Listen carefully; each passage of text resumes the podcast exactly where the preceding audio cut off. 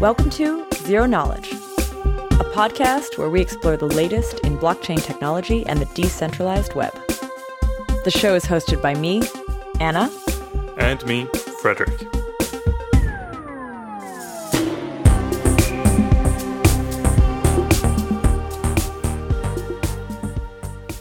In this episode, we sit down with B9 Lab to talk about educating developers in the blockchain space.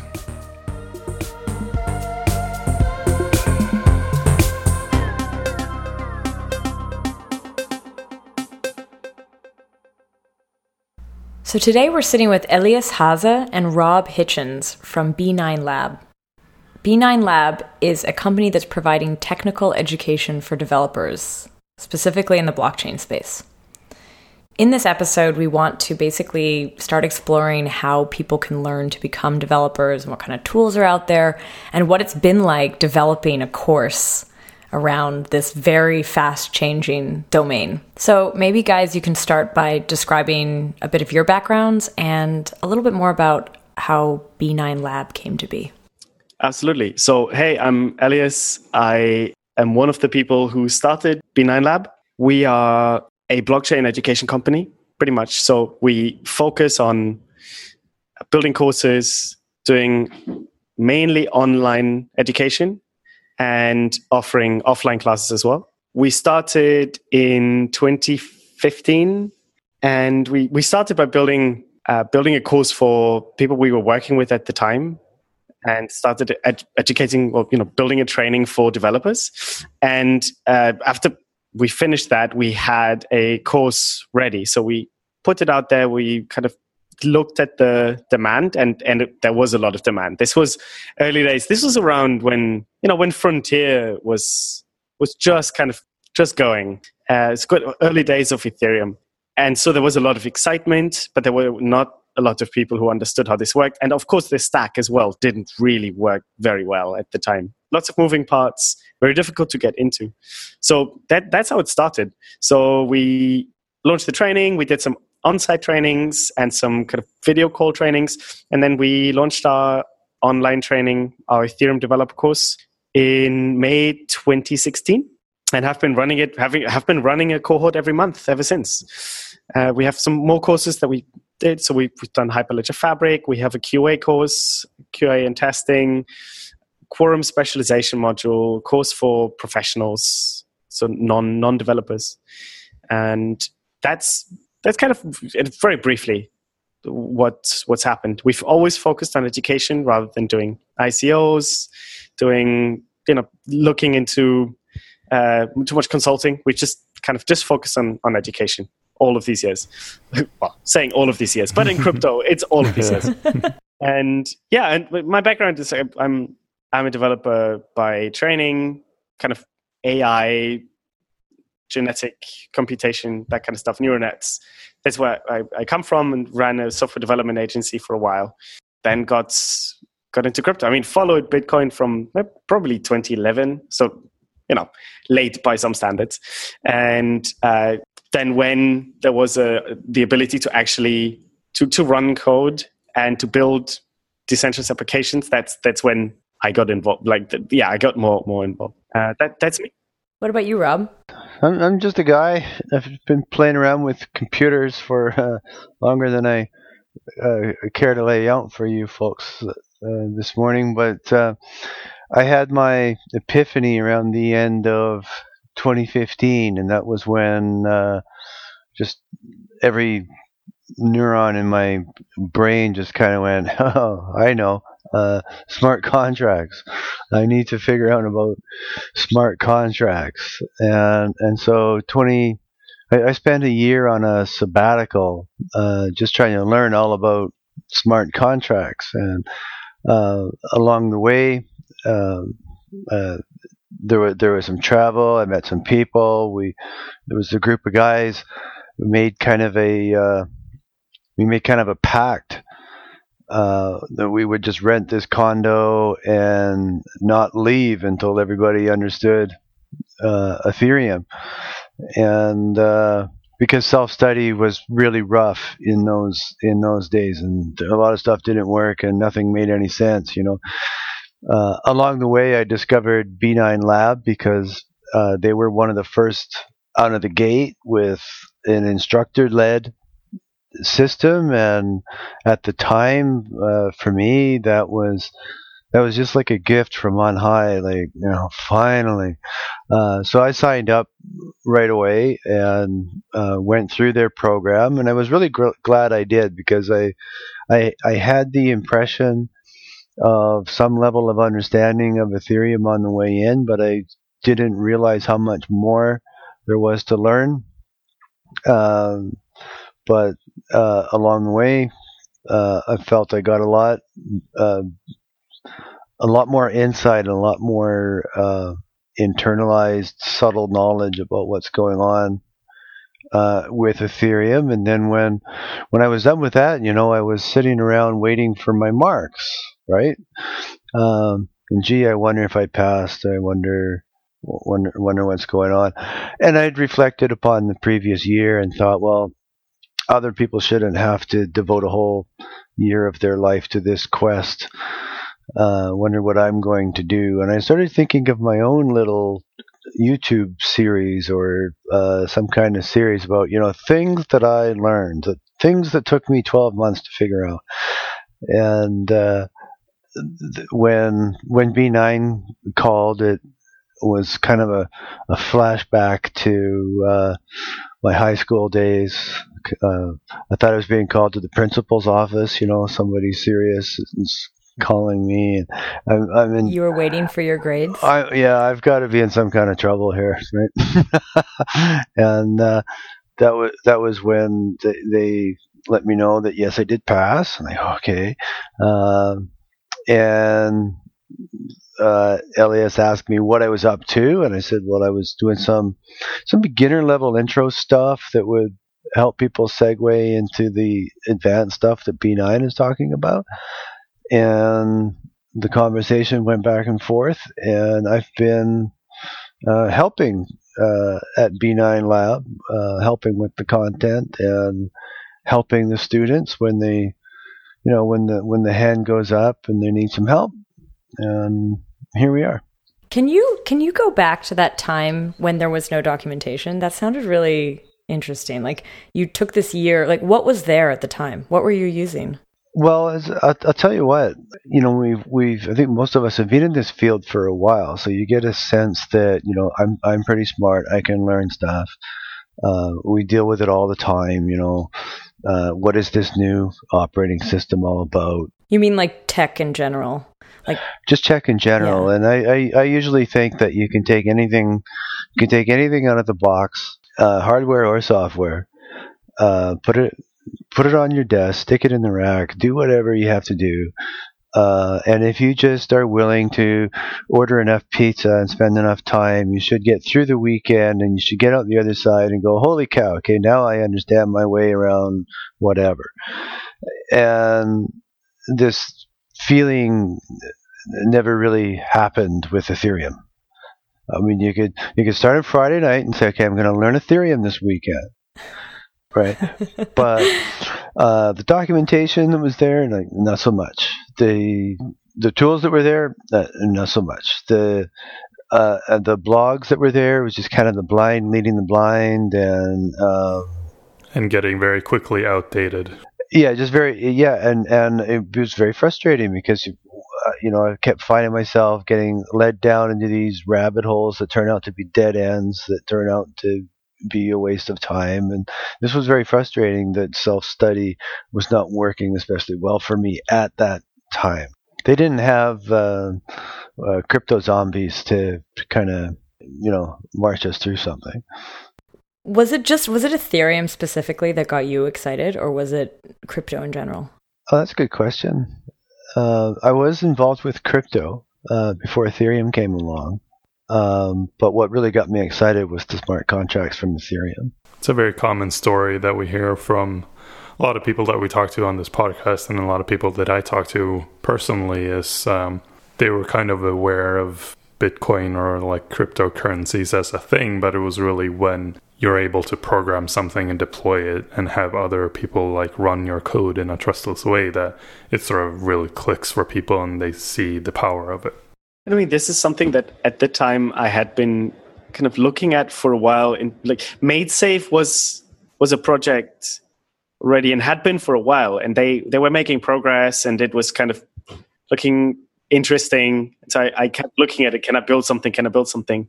And then suddenly I mean, it, Ethereum, even though it was a bit chaotic in the beginning and lots of stuff wasn't working, it it it worked, and it worked pretty much from the beginning. I mean, you could definitely not build something safe.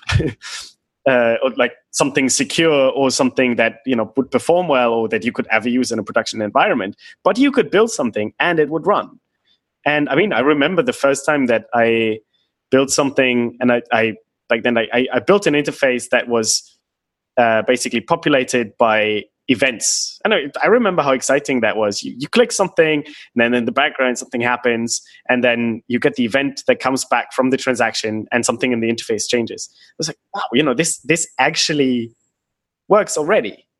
I mean, you know, not production, but it does something. So just this element of being able to do something and being able to write code was was really uh, exciting at the time. Back to that. So so when you guys first got into it, there wasn't that much documentation.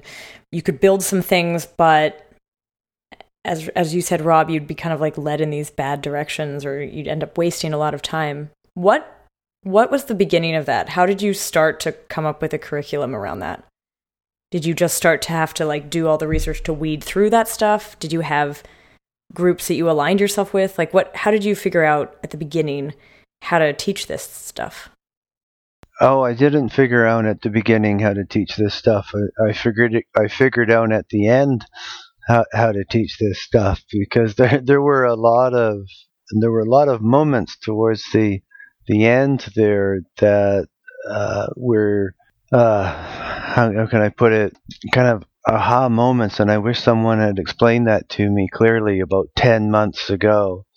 And so I, I got this idea that why don't I put that at the beginning? because it clarifies an awful lot of things. I mean, for, for us, like it, it was, it was just time. It was really just time. Like it's, I, I a lot of the content was built by Xavier as well, who's uh, one of our, and one of the, the B9 Lab people as well like for, for me, I built built the initial curriculum around the around the video. Like we, the first series we did was like video call um, conversations every week with like a, a lesson, and I would build it as we went along. And it was very basic. It's like you know Solidity. There was there was enough around Solidity that you could get a basic thing together. And if you had some experience with like C or JavaScript, you could you know you could see like okay there are a few new types and there's like mappings and and addresses and so on. Um, so it was very basic in the beginning, and that was just time and, and troubleshooting. It helped though from like teaching from the very beginning because you uh, end up running in a, into a lot more problems that you have to solve. Because rather than having your own problems, you have to solve, you know, 15 people's problems in the same time, right? And you get to see all the ways they can mess it up. Exactly. And ah, there I mean, there still are, but you know, there were immense, immensely many ways to to mess it up. And then slowly you're building a catalog of like, okay, so this is that, and then Xavier and then later Rob did a lot of work on you know explaining the the whys a bit more. You know, like in the beginning it was very much like if you do this, then something will work, and then you know they would be more like, okay, so this is a delegate call, or you know this is what happens. Uh, the difference between um, another contract instance or a library, you know, like the space in which the scope in which it is executed, etc. That came later. In the beginning, was very much like let's build a smart contract and deploy it, and let's see what goes wrong. Can you guys uh, give an overview of like what your offering is today? Like, what is an online course, like a ten thousand foot view of what that looks like, going that through that, and what what are like on site slash offline courses? Currently, uh, if you go to academy.b9lab.com or you go to b9lab.com and you click on Academy, there are courses, there, there are several courses that you can that you can join. By the time this airs, you will be able to join the Blockchain for Pro- Professionals course, which is aimed at people who don't have a great technical background and who just want to, you know, who just want to understand this a bit more. Uh, then we have the Ethereum developer course, which is the oldest course, which is now 12 weeks long. Then we have the uh, Hyperledger Fabric developer course, which is nine weeks long. Uh, we have a, uh, a, a testing and quality assurance course, which is specifically for Ethereum. It is that you that you basically after you've done the Ethereum developer course, or if you're already an Ethereum developer, you can go into that course and you can get more of an understanding how to design a good testing environment, uh, how to do continuous integration, how to deal with some of the specificity of of smart contracts and the immutability and basically how to avoid some of the problems down the line and become a better tester from the very beginning. And then we have the quorum specialization module, which is something that goes on top of the, again, if you're an Ethereum developer or you've got taken the course, you can take this as a specialization, which specifically goes into JP Morgan's quorum. This is, uh, Rob built this. And that's what we have at the moment later this year, we'll have Hyperledger Sawtooth and a few other ones uh, that that you know that, that will eventually cover. We we are always looking at what the market is doing and what's coming out. Can I actually ask you? You mentioned one of the courses you just mentioned was the um, QA and testing course. Yes, super important. I think we've talked about it a couple times on this podcast. Um, when you're designing a course like that, are you actually designing the protocol? Like, are you designing the checklists? Are you like, are you just taking what is out there right now in the Ethereum ecosystem and describing how it's done, or are you actually creating these new strategies as you go? This depends a little bit. So, most of the time, we will look into what's already there, uh, but sometimes we will we will propose new combinations of tools or we will have small scripts that do certain things.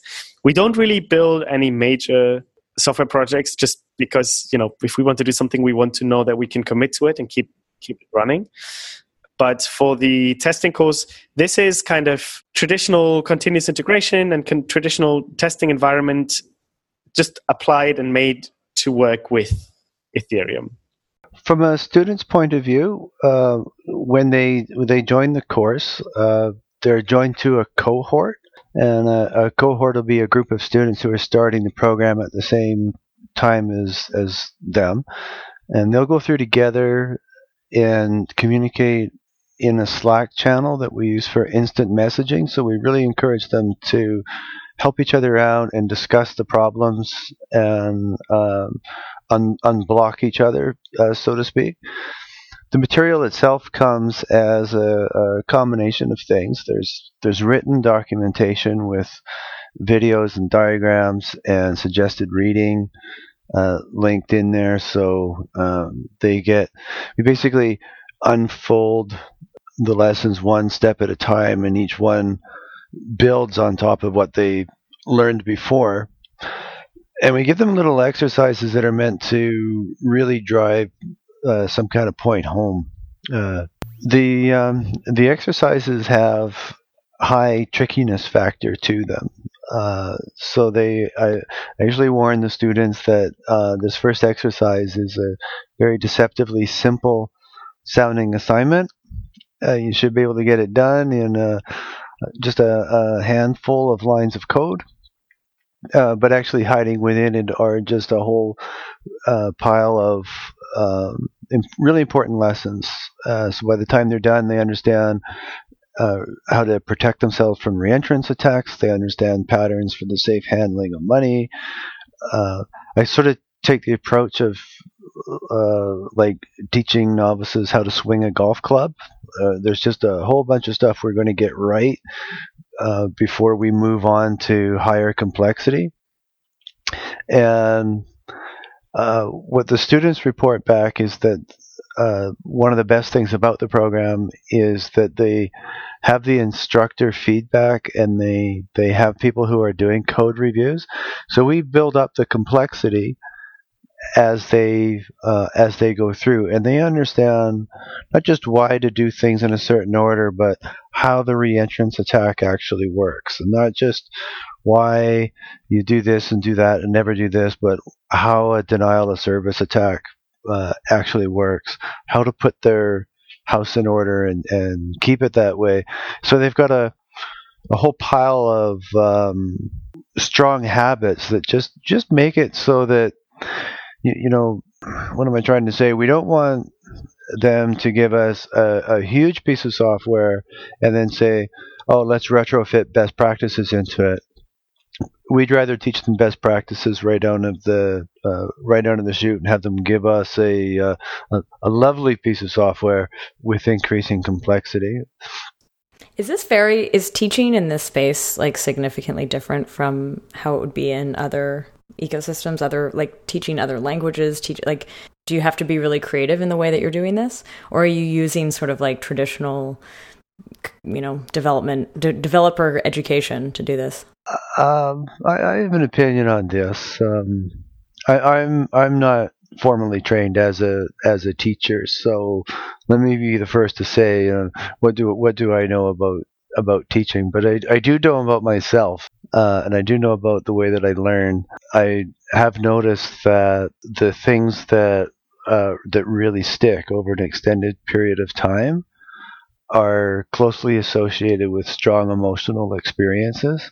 Uh, so things that resulted in extreme joy tend to be remembered, and things that re- resulted in extreme terror seem to be remembered. Right. So there's always like, hey, that was great. Let's do it again, or that was really horrible. Let's let's never do that again. right. And uh, I try to recreate recreate some of the experiences that uh, that I went through as I was learning Ethereum, and things were good, and um, at different stages along the way, learning about uh, re-entrance attack uh, when the you know the DAO fiasco was happening, and looking at software that seemed logical, and um, and, and and yet it's broken. Um, things from guys like uh, there's an article by uh, Peter Vessenes that I return to quite often uh, that shows little little piece of software. It looks so simple; it can't possibly be wrong, and yet it is. And I try to remember the, uh, you know, the sinking existential crisis feeling that I had when I was learning about the dangers of playing with smart contracts and immutable code and I try to recreate that for my students. You know, it's a very safe environment. You're not going to get hurt here. Uh, but I can give you this little assignment, send you down the primrose path, right? And you did this right, you did this right, you did this right, you did this right, but all the money's gone. we uh, we had Trail of Bits on the podcast a couple episodes ago, and they have this great repository called Not So Smart Contracts, and it has all of these examples from the DAO to the parity code to like all of these things that are just like really like, oh man, I wish this was never written. it's it's and it's it's to me it, it seems um, I, I think it's I think it's teachable that you know it's it's their solution it's their answer to the problem. It's the way they thought made sense. And I I, I, I try to let it sink in a little bit. You know you've got a real problem uh, it's a horrible problem. You have to find the problem yourself and then I'm a pretty nice guy, right? So I'll circle back uh, tomorrow and say if you're if you still don't see it, let me let me give you a hand here and show you how it works. But the the idea that if if it, if they're a little emotionally distraught over the issue, uh, that's because this this is going to sink in, and then they'll hopefully never do it again which I guess needs to be part of the education with these with these types of immutable sales contracts and putting this stuff out in the world. We've talked a lot about that. I mean, the the, the consequences yeah. can be pretty severe. So, you know, it's I think it's important. We we try to instill a sense of responsibility or we try to communicate a sense of responsibility because obviously everyone is doing their own path and we get you know we get a wide spectrum of people who who come and do the courses but we try to make people think about the the seriousness. This is not some kind of you know thing. I throw on the server and it doesn't work, so I tweak it and it's fine. You know, so this the, these things can affect lives. These things, I mean, you know, there there will be a point at which this is, you know, life savings gone and you know investments gone and all of this. Like th- these are serious things, right? So we're trying to we're just trying to drive that home a little bit and and make people think very very carefully about these things both from from a technical and, and from a social ethical perspective. You guys have been in the space for a long time. You've seen it what it was like a couple of years ago. How do you feel that the blockchain space like maybe focus uh, on ethereum and or maybe generally like how has documentation and education progressed? Is it better today than it was three years ago I definitely think that it is better than it, it used to be. And I think also there is a lot of these protocols and a lot of these platforms have become a lot more professional because when when Ethereum came came about, it it was you know just a bunch of people very excited, suddenly a lot of money, and growing very quickly, and a lot of people writing code, and then documentation like a typical problem of software projects especially you know open source projects documentation is an afterthought.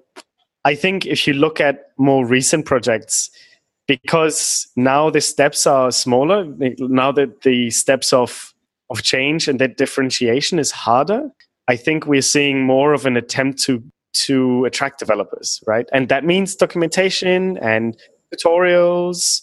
Like for example i mean uh, obviously in the beginning ethereum people went onto ethereum because it was the only thing around that did what what what it did. But now for example with with hyperledger they you know they have a documentation working group they have an education working group and there is still a lot of work for them to do of course.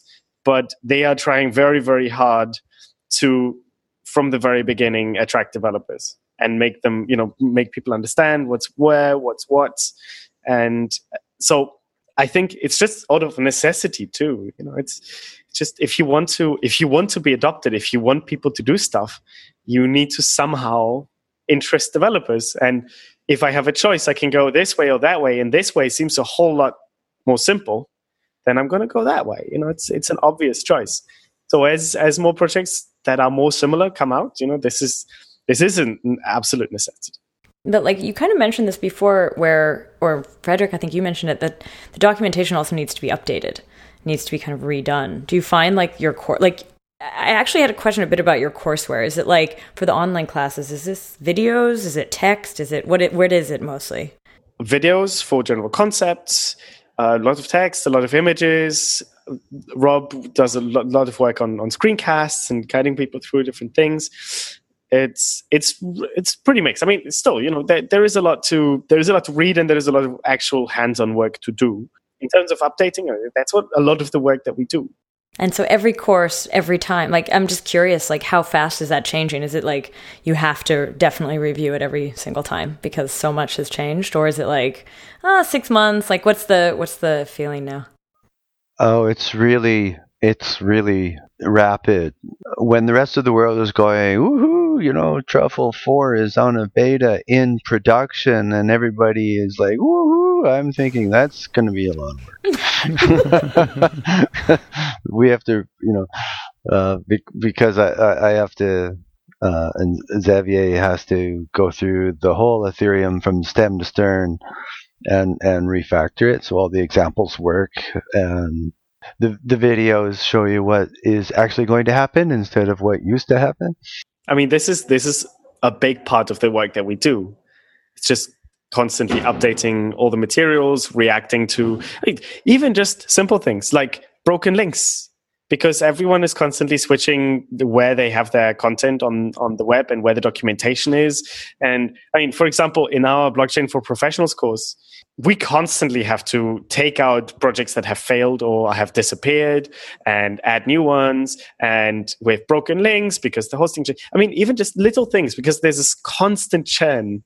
We have to be on the ball all the time. Once you've once you've been through the course you'll be in our community. That that's that's always there. But so because obviously we spend so much time and resources on updating the content all the time this is something that people can can tap into as a subscription offering. So after i've done the course I have time to keep up to date. And then afterwards, you know, I, I do a there is a, a monthly payment, and you can keep up to date which includes things like vulnerabilities as well and stuff like that, which which can be quite useful. I'm really curious to hear what tools you use to like create all this material and manage it, and like how do you get all this out there? So you know, we, we, we have someone who's in charge of just the the management of the course production uh, Ursula Neulinger, um, who is our e-learning expert. And so she does an amazing job at kind of creating learning target matrices and looking into what, what should be the outcome of this session and you know what materials should be used to do this. I mean, this is pretty straightforward e-learning stuff. And then the learning platform is uh, edX. So we're running our own edX platform, which is the the the platform that was developed by by a consortium of schools and universities, which is very powerful. I mean, it, it scales it scales quite well and kind of has has everything that we need. I mean, I have to say that it's it's a it's a fairly straightforward e-learning and, and content production pipeline. Really, the key the key thing that that makes this training, I, I would say, and from feedback, that makes this training valuable for students is that you have a full time access to instructors. You can ask questions when something breaks, you can ask other students. There is direct participation. Where, where rubber really hits the road is is the instructors. I, I, I'll add to that. The students will submit projects through uh, uh, through our GitHub repo, and it, it, really varies. You know, some of them some of them come in there pretty sure that they know all about Ethereum, and and um, some of them come in pretty green. Um, but they'll run into those initial projects. Uh, my my personal favorite is the very first assignment they get. it basically just says take some money from Alice and split it evenly to Bob and Carol. Uh, the end. And, and what's great about that assignment is that it's very cognitively simple to understand what the use case and the business rules are.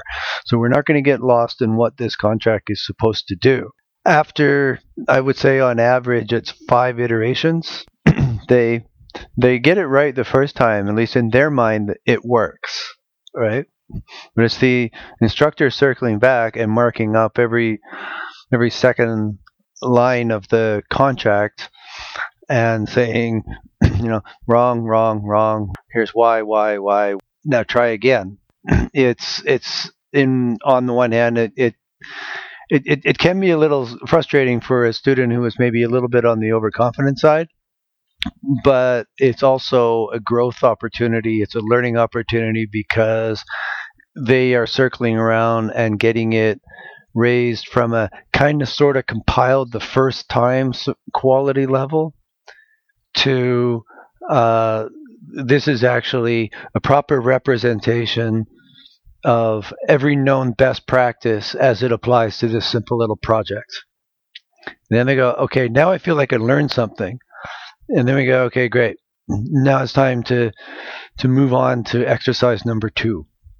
And it's that, that iteration with the instructor that really helps them up their game so that as we get further into the course and they start building much more ambitious projects, they're tackling it uh, with confidence and hopefully with all the lessons that they learned on the on the simple exercises.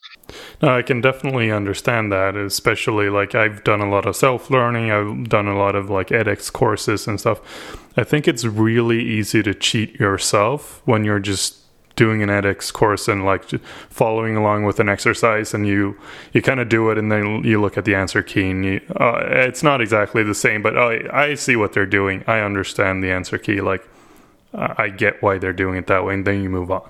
And you don't really actually go through the exercise of correcting that and, and properly fixing it in your mind. Absolutely. And and uh, I, I think we we get some some really strong developers out the out, on the back end. It's really it's really interesting to watch them change, especially the overconfident ones that come in early. And I think you know this guy knows enough knowledge to be to be really dangerous out there. And uh, watching them sort of transform from initially a little bit frustrated because this guy won't let me go on, this guy's making me change all kinds of stuff, and then slowly they start to realize that, hey, um, the guy the guy's right. It could be a really successful project. It could have non non-trivial value. That's what I usually say, but it means, well, hey, dude, um, do you want to go tell your CEO that you just lost $85 million? No, you do not. That's why you need to figure out how I just stole the money from you. Oh, okay. And then he goes around again. That you know, create that emotional response, and they come out the other side. I think with a lot more respect for what this technology can do, and and how to use it safely. The way that Solidity is used, from what I understand, it's quite different from other languages. Do you, in a way, have to like unteach them what they knew before and then reteach them this? Absolutely. In fact, uh, at the beginning of the training, um, if I if I can get on my little uh, soapbox for a moment, it actually is kind of I would jokingly call it my soapbox video. But one of the messages there is that uh, you've come to this training with experience. Experience means that you know how to approach certain problems in a certain way, and you know the pros and cons of approaching problems in a certain way, and you think this is just another language. And a big part of what we're about to teach you is to unlearn all of this stuff because it's going to mislead you. And some of it is big macro stuff, like uh, moving fast and breaking things is not what we get to do here nobody ever moved fast and broke a nuclear reactor, so it's just not appropriate uh, for what we're doing here. Uh, and, and and some of it is just the the topology differences. Um, Solidity is not a one to one. When I first got into Solidity, I, I had some pretty wrong ideas about it. You know, I have worked with people who spend upwards of a million dollars a year trying to keep their Amazon Web Services production systems online, and somebody said I get immutable logic, so I thought server, and somebody said I get immutable data storage, and and so I thought databases and persistence. I thought that well, if I've got databases and I've got logic, then I don't need servers anymore, and maybe I'll go make the world a better WordPress built on Ethereum. And I found out that it's not a one to one replacement for servers and it's not a one to one replacement for databases it's something entirely different. And a, a, big part of rewiring how the developers think is even the way that they divide the the process, the, deli- the division of labor, the division of function between server, client, and blockchain is something unlike anything they've ever encountered before. And, so even just figuring out which part should do what and how the data should flow uh, is is something non-obvious and has to be unfolded for them in a certain way. When they get to the end, they understand it instinctively. Uh, now they know how to attack problems with a with a blockchain at the center of it all. And I, I always like to think of this as you know if you think about Voyager, the the spacecraft. It's you send it off, and then that's kind of it, right? Like what you what you have is what you're going to get, and if you want it to work 10, 15, 20 years down the line, then it you need to work with that in mind. So this is not like this is not a project where you go, oh, you know, like it will evolve over time and will adapt to these things. You kind of depending on what you're building, and this is obvious, obviously always context context related. But if you're building something uh, simple that you think is going to be an important piece of infrastructure, and first you have to realize what is going to be an important piece of infrastructure, but you're building financial infrastructure and you're building it in a way that either you have to come up with a complicated governance process to change code, or you have to build code that is simple that you can send off and that's going to keep flying and doing its thing down the line. It's a it's a different approach. And uh, in my generation of software engineering and, and you know learning how to code, this is not how we learn how to build code. We learn how to yeah you know fail fast and break things and and can fix them as you go along, right? And so I think this is for, for some aspects of this, this is a just a different mindset.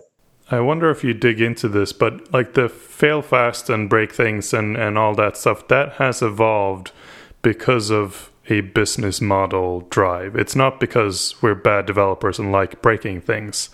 It's uh, like because there are other incentives in the world, like you have a certain amount of money and a certain amount of runway until you have to ship something and start making money before you can keep coding and and a bunch of other stuff like this. So if you have to build your entire application up front before you can launch any anything, how do you like fit that into the real world?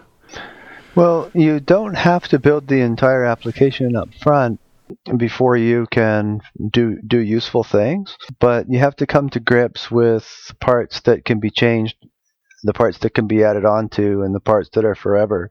And it's not really that different. You know, for instance, if we're going to build a 90 story skyscraper, we have to dig a hole in the ground and pour foundations. And we just have to understand that when we get to the 38th floor, um, there's a lot of stuff built now, and uh, the foundations are kind of the way they are. You don't you don't get to change that. So uh, it's it's about awareness of when things are are finalized. So.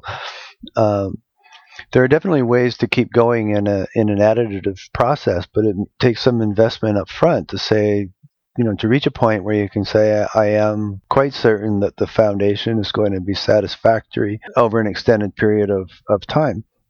Are you are is all of this work happening on testnets? Or are you actually like in? Are you actually deploying to mainnet when you're doing the training? We are uh, we are teaching them the whole the whole spectrum of of tools, in, including making their own private nets. Uh, so little developer nets like Ganache, Truffle, Truffle Develop, uh, but also building their own multi-node test net so they can play around with things and build test suites. And then, of course, publishing on uh, testnet if you want to show other people how your proposed design seems to work. Uh, and I'm off, often reminding people that this would be a good time for a bug bounty and an independent code audit.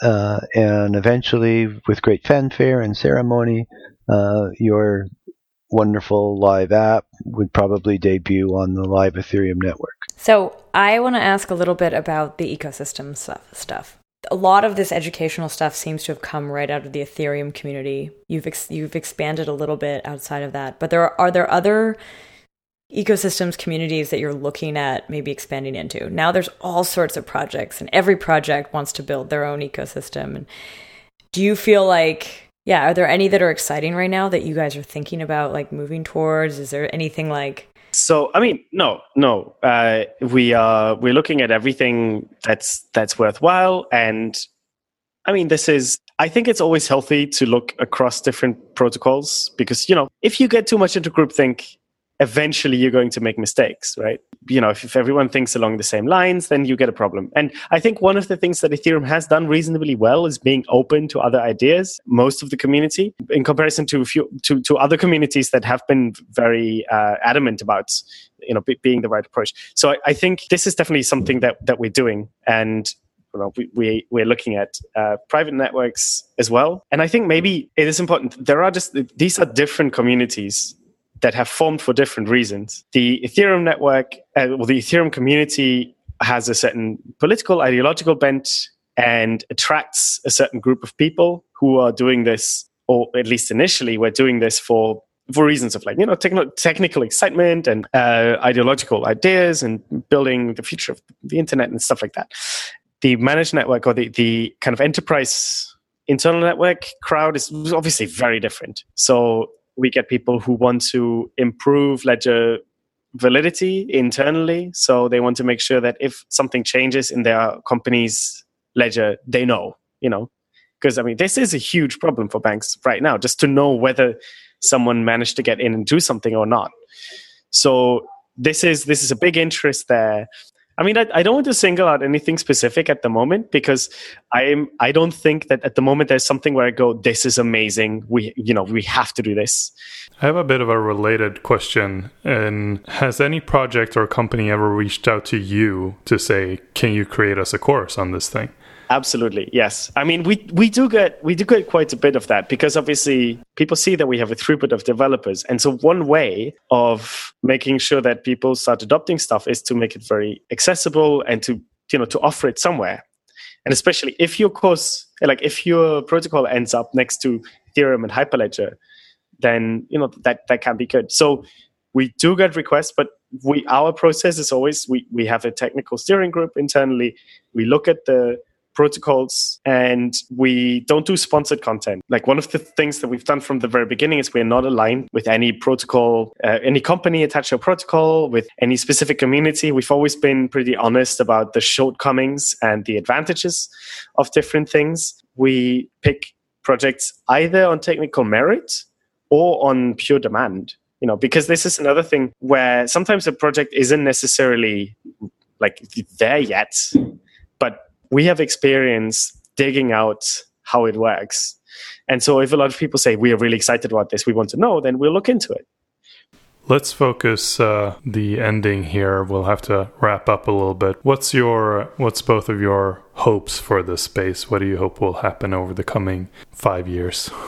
I want to preface this briefly by um, my what I see as a, as a potential as potential risks, and then I'm going to end on a positive note. We actually also did have the question, "What is your fear?" so, what is your fear? This is not the this is not the B9 Lab company position. This is me uh, me kind of thinking about this, but I think what we've seen is the space, the group of people that advance this technology that are making the decision, that are doing the implementation. It's a relatively homogenous group, like just culturally homogenous group. And I think that there is, you know, we talk about we talked about uh, groupthink before, and I think that this is this is kind of along this along similar lines, because there is the potential that parts of this deservedly or not, will form the foundation of future financial infrastructure and maybe even more than that digital infrastructure for many people to be used.